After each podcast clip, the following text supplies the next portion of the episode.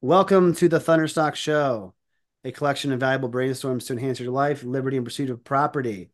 Today's guest is Paul Schiffbauer of Schiffbauer Consulting Group, based out of York, P A. Love having a fellow nicotine connoisseur and fellow Gotta marketing uh, consulting uh, expert. So without further ado, Paul, can you tell everyone how'd you get here? A little bit about yourself. Absolutely. Well, Ross, thank you for having me on today.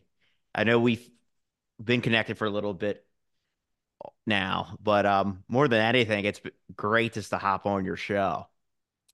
Um, your question was, it's just in terms of how things got started, right?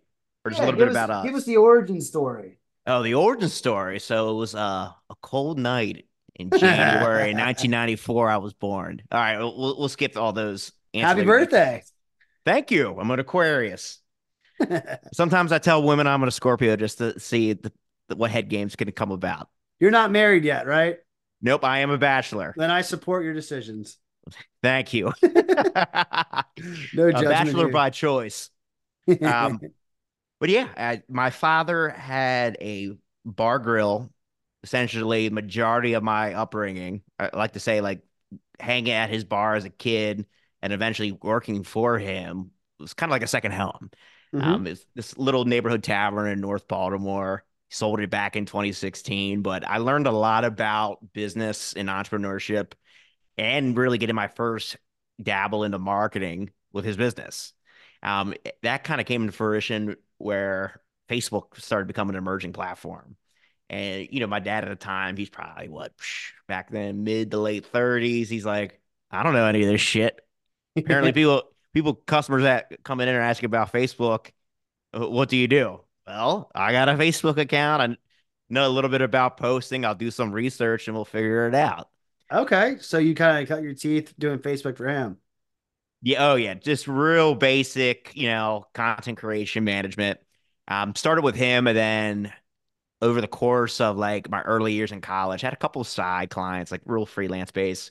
Mm-hmm. And they naturally at the time, similar scope, looking back on it, small restaurants in the Southern York County area, which I like lived and grew up in.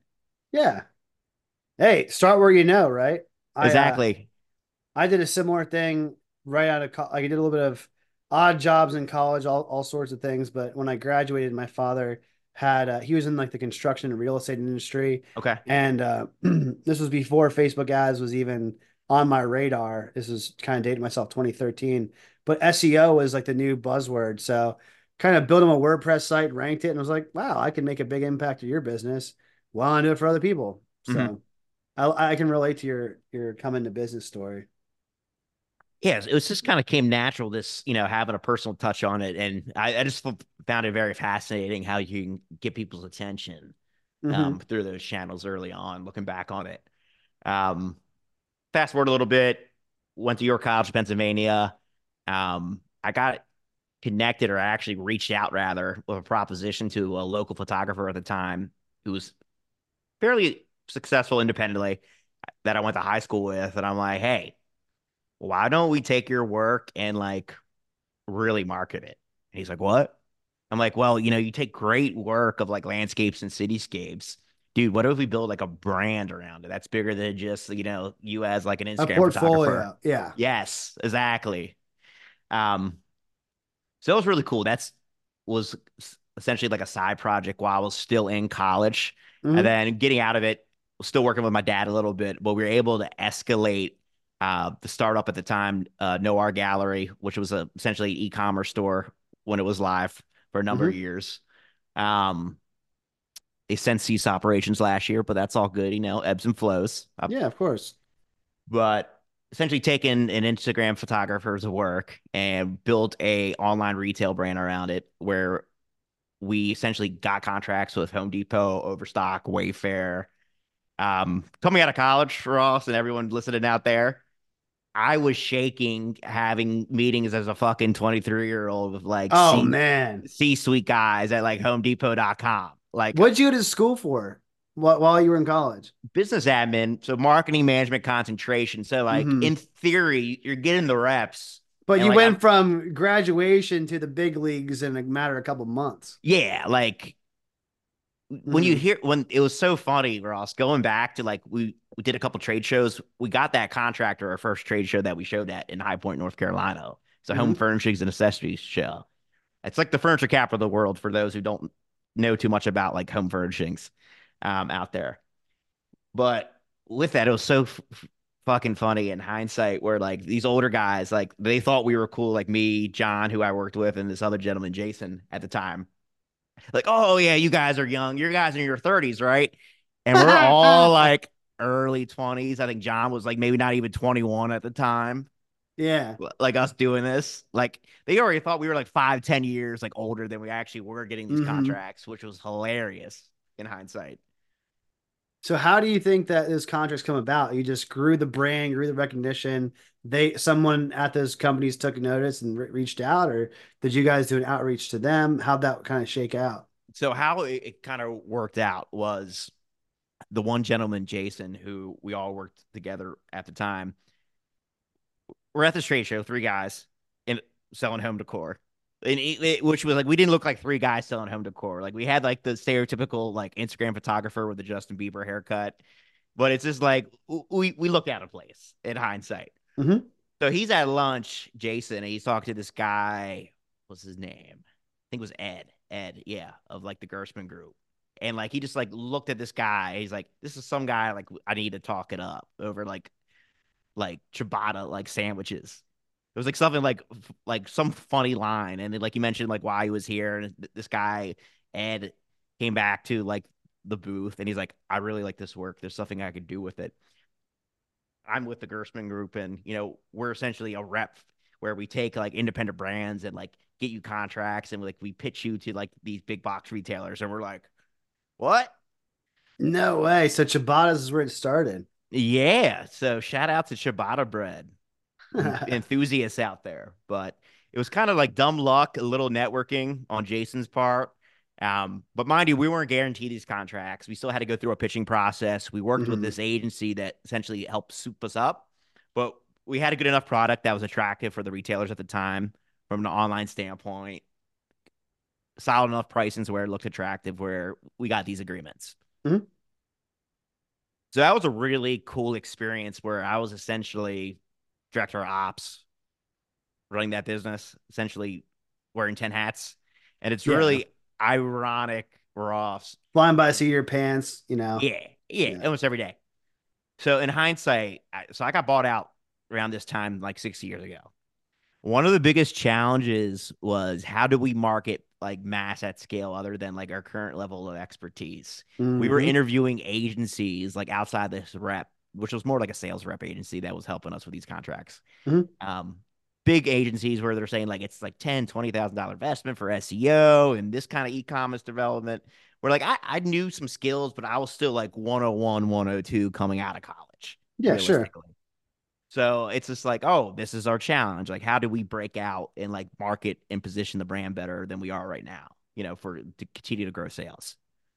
And then I got bought out. It just had a difference of vision with my former business partner. And I look at it six years now removed. My primary contractor, who I'm partnered up with with a consulting group, we've been working five this, out of the six years together. Mm-hmm. We essentially, with him and then like us collectively with our experience, we had the capabilities of like the agencies we were inter I, I was interviewing with like six years ago. I know, Ross. Dude. It, it's so isn't it wild how that how that happens? Like, yeah, I uh, so I started brand side. So after I you know found that freelancing moments of success, took that as a portfolio to get like a job. I thought I needed a job. Yeah. I was like, I can't be a, a, sol a solopreneur. I can't be one of these guys. I need mm-hmm. a job to, to really learn business, which was, you know, at the time I felt like that was the truest thing ever. And then I started getting the inside, you know, in-house brand for uh, home decor. So guard more gardening. Okay. And, nice. Uh, and I learned pretty quickly that I was like the subject matter expert with my very limited, what I thought was such a low level of expertise. Everyone else is like, oh, you're the whiz on the internet. And I'm like, what the fuck? And then, so I, long story short, got into the agency world and also realized that, yeah, there are people that know how to do tasks in agencies, but they're just trying to figure out like everybody else to stay ahead of the curve too. And so that imposter syndrome that were kind of almost imposters, if I could say, where, oh, we need to, you know, hire agencies and they know so much. It, it the veil gets lifted real quick once you really deep dive all the time into marketing, in my experience. It's, it's funny, Ross. I, I really developed this personal philosophy and belief over the past year, like doing this full time as a consulting practice now. Um, a black pill in business is people know a lot less than you think they do. Mm-hmm.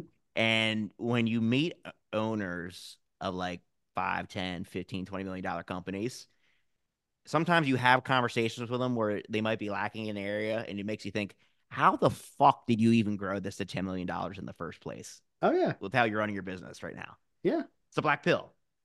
And I don't necessarily, can you define what you mean by black pill?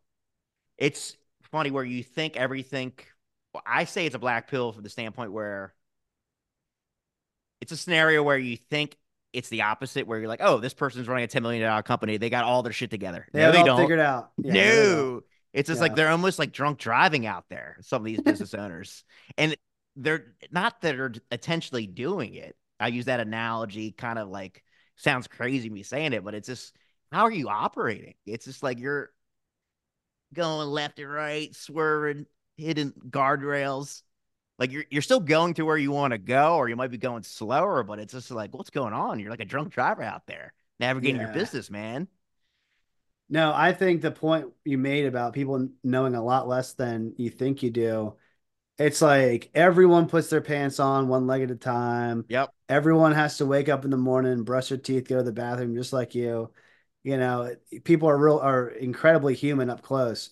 And then you just see the kind of the consequences of that compound interest of letting time take its time. And maybe they're really good at product. Like maybe their product mm-hmm. is so great, or their customer service is so great, but then they need people's help with the marketing and the messaging and the positioning and the ads. And like no one person can be competent at everything, I found.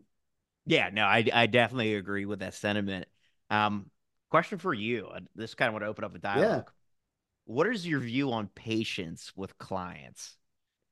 Like serving them, like when it comes to, you know, let's say you get a, a objection from a particular client. It doesn't really make sense from a grounded logic standpoint. Like how have you ad adapted like patience in your business? Because I think that that's a very valuable skill to like hone in on. I think If if I'm going to define patience as, uh, you know, being okay with the gap between stimulus and response that I want, I just, uh, I look at it like in line line with toughness. So it's like in the beginning, I would, in the very beginning of my career, I would kind of roll over and be like, okay, they know something that I don't know. Yeah. Like maybe I'm, I'm wrong. Maybe I'm missing something. And I would back down, and then time would go on. I'm like, man, that this is just actually more of an authority thing uh-huh. than it is like a, I was logically incorrect. So in the beginning, it was more of like a, it was too soft. And then later when I started getting the confidence, I would go too hard and have very little patience. You know, if they didn't adopt my ideas soon enough, I would kind of be blunt and forceful okay. and pu push my ideas later. And then now it's more of like the Goldilocks. It's like, all right, you know, what I found is just right for patients is like clarification to the extreme, and making sure that I'm very clear in how I communicate, and making sure that I clearly understand what they're trying to communicate. And if those things happen, like the only result is we get to the end result, the, okay. the re response we want, because at the end of the day, like my whole job is not to do the, is not to catch the fish for you. My job is to make sure that like, you feel confident enough that you know where the fish are, you know how to set your hook, you know how to do the whole process and reel them in. Um, and if you don't feel confident enough, then I need to speak some confidence into you and be patient from that sense. And if you, you know, if you don't want to listen to me, then it's like, I can only suggest, but I have to give you time to learn for yourself, because everyone learns at different times. And Paul, honestly, the best thing for patience for me ever was uh, the process of starting a family and having a kid, really? Because okay. you're just like, oh, you're a blank slate. I know you don't know anything, but now my daughter, who's a year and a half, has the attitude of a teenager, and she thinks crayons are edible. And, you know, I, sometimes it's just, it's sticking with it. What about you? Tell me about how patience plays into your consulting. I thank you for your take on that. I was just curious as one service provider to another. I just wanted to kind of open the door. I was just curious what your thoughts on, on it, but, um, I definitely agree with you with that. It's just having that like duality, like that balance where not being like the enforcer, but being Goldilocks in a way, a little step back, almost like a, like Buddha Zen. It's just like, let some things play out when like they're ready. Heat it up or cool it down, depending on where we need it to be. Yeah. I, I think the only comment I'll add to that, cause I, I definitely agree with your sentiment on that, Ross. Um, it's sometimes too, when you get something from a client where it might be off base, where like, you know, like the work's great, the deliverable's solid. Where's this critique coming from? And let them just process mm. whatever's going on to then give you that, you know, that feedback then, even if it's like at another point in time. I think um, back to your original point with the black pill, when people, sometimes my clients know so much about their area of expertise. Like they might know so much about home good furnishing, like mm. the materials and the cost and the origins, or they might know so much about like, let's just say whatever it is that they do, paint. Oh, well this, this color is actually really popular and this and that, but it's like, listen, your, my client's clients, my client's customers do not know nearly what you know, nor do they care. Mm-hmm. So like, I need to remind my clients that people know a lot less than you think they do. You need to, I, I use the analogy like the ladder of knowledge. If mm-hmm. my client, like there's ten rungs, right? If my clients are the top where they're field experts and they know so much, they could have P H Ds and whatever it is they do. And I try to learn up to be like a three or a four where I can have a conversation. My goal is to take what you know up here and bring it down to ladder one. Okay. Yeah, it's good. Like it, if people knew what you knew, they wouldn't be trying to hire you. Yeah, no, that's the thing. It's just like, if I, if we, if the solution was that easy and I had the expertise readily available to me, we wouldn't be having this conversation or wouldn't be buying your product or service. Mm-hmm. So, um, no, that's, that's great dialogue on at least that, that part of, uh, client service business. I want to, I want to sort of go gears, and you got bought out in twenty eighteen, correct? twenty sixteen. twenty sixteen. Back, well, actually, no, twenty eighteen. Yeah, your math's right. It's been a long week. It's all good. Six years. Happy Friday. Um, and since that, you then started Schiffbauer Consulting Group. Um, you're bringing opportunities to small business owners. Do you focus on Central P A and Baltimore County? Do, are you like a, a hyper-localized marketer? Hyper-local. Hyper-local. And that's by design. We have full remote capabilities. Mm-hmm. My lead advertiser, who is, is the heavy on a, the majority of our projects, he lives in Phoenix, Arizona. He's he's yeah. been to this marketplace twice. He knows the lay of the land. When it comes to direct and strategy, you know, that's communicated to him. But I have found even like small, like larger small businesses, they've worked with other agencies before that are not local, and local's an attractive commodity for them. It, for right. some reason, it's like something intrinsic where there's a, a little more trust and consideration brought in with having someone like in your backyard, like myself or yourself, if you're working with someone local on your end. I, I have found those conversations that like it, it might not be the reason why they ultimately buy, but it sure does help. And their customers are usually local to them. Is that correct? Correct. So, that, so not a, only do you understand them as business owners, but you understand the market better. Correct. That's I personally, I, I view the number one rule of marketing is knowing your market, Ross. So it's like knowing who else is in your space when it comes to clients you serve, knowing about your client, their customers, their competitors, keeping an eye on them, not, you know, doing everything that they're doing, but it is how to best position. Yeah. Being aware of where you stand. Yep. So with that, that local marketing is so huge, because to go from the marketing agency standpoint to the the in-house marketing team and whether you go remote or whatever. I think what a lot of small businesses find is they might try and get that New York City, like Philadelphia, you know, L A marketing mm-hmm. agency, because they think that these major metros have the stranglehold on the best talent.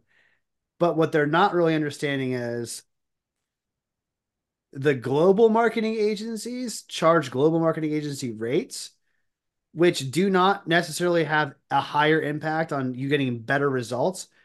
Like, and also if you're the smallest fish client on their radar, they can give you the least amount of attention and care and resources. Regardless of what they say, it's just, it's right. Because they're going to hand it off out. From their S D R, and the S D R is going to hand it off to their B D R. B D R is going to go to A E. A E is going to go to your account management, customer success. Customer success has to talk to all these different people. It's like, you're in the pipeline. You're in a, a small fish in a big pond. But what you want to be customer, I'm I'm just labeling your customers, is you want to be positioned as the big fish in your your pond, in your backyard. Yeah. I'm totally okay with that. I, that's, I literally I love that. When I was in the process of getting bought out, I interviewed with a couple agencies locally. I, I'm like, oh, there's opportunities in Baltimore for me to work for one. Maybe I moved to Philadelphia. And then something intrinsic with me, like I, I took a couple of interviews and I'm like, my gut was like sour. I'm like, why not fucking serve the people locally in your backyard? Yeah, you have this competitive advantage. You don't want to, you know, switch out your competitive advantage and try and almost str- find a new one. Like if mm-hmm. the one you have right now is effective, I think that's huge in terms of self-awareness, especially at that age where you're like, hey, I know where I'm good at. I know who I serve really well. That's a large part of the battle in marketing. Yeah. The brand and then, identity. And then in hindsight too, it's this, I feel like a lot of us, especially in our youth, we get caught up on, we, there's aspiration and it's at all time high, you know, when you're leaving adolescence into early adulthood, where mm-hmm. you want to aspire to be that person you want to be, even if it's years out. You want to go to the big city or the big school. Sure. I consciously made a decision back then, looking back on it, where like, no, I'm going to stay here. Could I, you know, provide a lot of value and work my way up a totem pole for somebody at a large agency? Yeah, probably. Sure. But no, no. Was that I, what you I, want to do? No. Could you? Yes. Do you want to do that? Nope. Nope. So let me ask you then, you've been growing, you know, you're consulting for the last six years in these markets. You've got plenty of happy customers. You got the client results. I love one of the things in your own sales process, which is, hey, book a time for dinner. We're going to have, uh, you know, steaks. You offer the cigar. So you, you offer that, that high touch personal relationship in part of your sales process. How do you communicate? Like, first of all, how has that evolved and how did you get to that uh, system and process for sales for yourself? And then how do you transfer that to serving your clients? That's a great question, man. It, it's definitely evolved organically. I must say that it was not something I figured out day one. I, I think over, I was day one, I was always willing to meet someone kind of like at least fifty fifty. I even a little more so where like I would overextend myself meeting up in person or neutral ground, especially we're meeting with folks where they may have worked with an agency or they're, especially with me starting off, they had no agency experience where they, they're spending money on marketing or just starting to, but like, well, what is that? It's so foreign to me. Mm-hmm. Or it's like, you, you got to meet them all at their level where like I, the personal touch was there from day one. Yeah. And it, sure. it still is. But as like I grew individually and as the business grew, I'm like, all right, you know, things are changing and the steak nights, one personally, something I just liked. It was like a twelve ninety-five steak special with fries every Monday night at White Rose downtown. They don't pay me to say that, but I'm saying it. Um, I would just go independently or with like friends, but it was start. It was it came a point where this is where it became a thing. I was getting it was one of those like bandwidth growing points where like I was pretty like tight. Where like when I would used to go out of my way to meet someone like on their field, didn't have the I'm, time. I'm like, dude, I, I remember telling this guy, Jason, I'm like, dude, I'm going to White Rose Monday night. Come join me if you want to join me. He's like, sure. So I'm like, all right. That was the first first time, the aha moment. I'm like, I, I'm like, I'm on to something here. And even John, who is my long-term contractor I work with, he's like, dude, you got to do something with the stakes. Get more stakes. I'm like, wait. I'm like, what are you talking about? He's like, lean into it. Dude, that's awesome. It's so organic. Like, people that try to ideate in a boardroom with these fluorescent lights and wearing their suits, like, how do we come up with a, a way to reach our target market? And you're just like, hey, I'm at the steakhouse. Like, you can come. The opposite of that big city marketing exec. But, like, it works for you because it is you. Yeah. No. You're it, not it, faking it, shit. No. It's something I would do by myself, and I did. Yeah. And it, it really start, like, I really, like, made it a calendar thing, like, on my calendar when, like, I was literally getting messages on Facebook. Guy Corey, I know, the nonprofit world, was like, hey, Paul, I don't know when to get to get together, but maybe we can do one of your steak nights. And I'm like, you know where I'm at. People are branding it before I'm even branding it. Dude, that's sick. So now I'm just like, I throw it out there. I tell folks too, it's just like, if you just want to network, like, and it really is, it's become like the best night of the week for me. Like, middle of the week, Tuesday through Thursday, I might be out at like different like networking events that might sure. be going on. Yeah, Monday. Monday is really no nothing it's going on. It's that constant. It's that constant. It's constant. Monday night. It's something. It started off as a ritual for me to go out and get a steak by myself. Something I look forward to. And now there's something other people look forward to when like we get together, either the first time or maybe even the third or fourth time, if like the relationship's there. So, first of all, I want to make an analogy. When I was in the cage fighting industry, um. Nine out of ten of the guys that were in that world trying to make it to the U F C had full-time nine to five type day jobs, right? So not only that, but they're trying to get to the gym and they're trying to, you know, cut the weight and diet and do all the right yeah. things in order to chase the dream of the U F C. But what they didn't have was the time to go in like a pizza delivery guy, and people, they want to sell a ticket for their fight because that's how they get paid. And the yeah. amateur level, you get paid commission off your ticket sales. They, they, some people would get in and meet everyone else and drop off and go and meet up in parking lots and do, you know, deliveries. The guys who did the best were like, hey, I'm going to be at this place at this time. I go to the gym every night, you know, from this hour to this hour, pop in if you can. Otherwise, because at the time there was no online ticket sales. It was all yeah. in-person cash. So to your point, you you did the same thing where you're like, hey, if you, if you want what I got, I got Pull it right up. here, right now. Pull up. Yeah. And it's, it's fun. It's something I look, I go almost every week, even if just by myself. So that's, that's been a part of the, the current design, the, the current brand. There's other things about your brand that I, I kind of resonate with. And I think are, are really n- not only high level, like intelligent from a branding standpoint, but like cool to relate to you on. Like, you know, you do the cigar thing, whether that's in podcasts like we're doing right now, or you do that in social media pictures, whatever. Like, hey, I like to, you know, I like to drink bourbon and drink whiskey, cigars. Like, cool. I'm like, I, I resonate with that. You know, it works for me. And for some people that don't like cigars or are anti-tobacco, you're like, hey, we might not be a good fit. So my question for you, Paul, other than that observation, is what are you going to do in twenty twenty-four to push the limits of your current brand and keep evolving and keep growing? Like, tell me about the future and the plans for, for growth. That's a great question, Ross. I, I told my long-term contractor, John, just the other night, I was like paraphrasing a uh, Benny the Butcher rap lyric where this last year's about ex- branding. This year's about expanding. This year though, branding to really set things up for growth, where we'll see a huge surplus of growth next year. And what I mean by branding is doing more of this, you and I talking right now, having more conversations, more steak dinners with people, going to more networking events, me doing more cold outreach just to tell people, this is who I am. How can I help you? Mm-hmm. And in the event you do have a marketing desire or need, this is how we help grow people like you if it's like a direct fit. It's old school, but it's just like, it almost feels like a political campaign for myself personally in the business. Yeah, in a way. I never I never actually had that thought before of doing personal branding as politics, but you're not wrong, right? Like mm-hmm.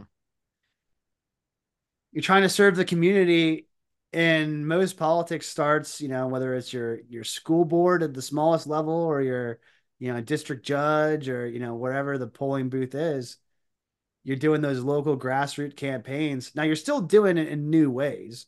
You still do the social media. You're not like putting out things in the newspaper necessarily, unless you are. I don't know, but no, I, I toyed around the the idea of a billboard, but that would be something very me if I would do it. Yeah, that's still on brand for you, right? Billboard. Mm-hmm. Oh, you know, it, it would be fun. Yeah. So it's it's just the idea is you're going to be just pushing yourself to see how much more of those old school tactics you can do with that new world mindset point of view. It's just combining what's worked forever and what's working for you and your clients. Double now. down, double yeah. down on it. And then I don't really see true expansion until next year, but we're going to grow. But like in terms of like working with more contractors, like thinking more from a logistical operational standpoint, that will come in twelve to eighteen months as a side effect of what's occurring this year. Mm-hmm. So you, you, yeah, I see what you're saying. Now for, uh, let's just talk about, I'm in, I'm in Lebanon County. Mm-hmm. So I grew up in Lancaster County. Um, I like Lancaster. Yeah. So you, there's like Lancaster, Lebanon is like usually tied together. And then there's like Route thirty and the bridge that connects York mm-hmm. and Lancaster. They're usually tied together. Lancaster is right next to Berks, sometimes Westchester too. And then Lebanon's connected to Dolphin and, and Berks. Yeah, the Harrisburg corridor. The Harrisburg corridor. But it's like these main these main roads. Do you see you growing into the Lancaster and Harrisburg market more? Do you see you getting more and more of the market share of the York County? Like, how does it do you, when you when I say expand your pond of clients, do you grow the size of the pond or do you grow the criteria of the fish? That's a great question. Uh, a little bit of both. I think more the criteria of fish, there's more work that can be done in this marketplace to better serve folks. We have nowhere near hit the market cap. Love to like, hear that, dude. Of, of what we can do just in, in and around your county. Um, Ideally, too, like I'm going to do more events in Lancaster and do more networking in Baltimore where there are secondary markets of interest. Yeah. But it, it's not going to be like the end goal, you know? Sure, like I'm sure. Opening up in a new market. Because let's just face it, tons of other people from York are also going to there, too. one hundred percent. So it's yeah. just like it's it's doubling down on what has gotten me and Schiffbauer Consulting Group as a whole to this point. And then there's always been side effects of us growing relationships, partnerships, and connections in these secondary areas, Harrisburg, Lancaster, Baltimore. You know, it's so funny, you know, growing up in Lancaster and, and Lidditz, I always kind of thought that it was this isolated, this like insulated small area.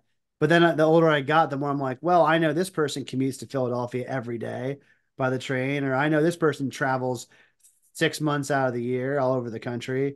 So it it is connected, but like get, you do home services and you're like, yo, a lot of these professionals do work in these other areas, but we're, we're doing home services. So like, where, where's your home at?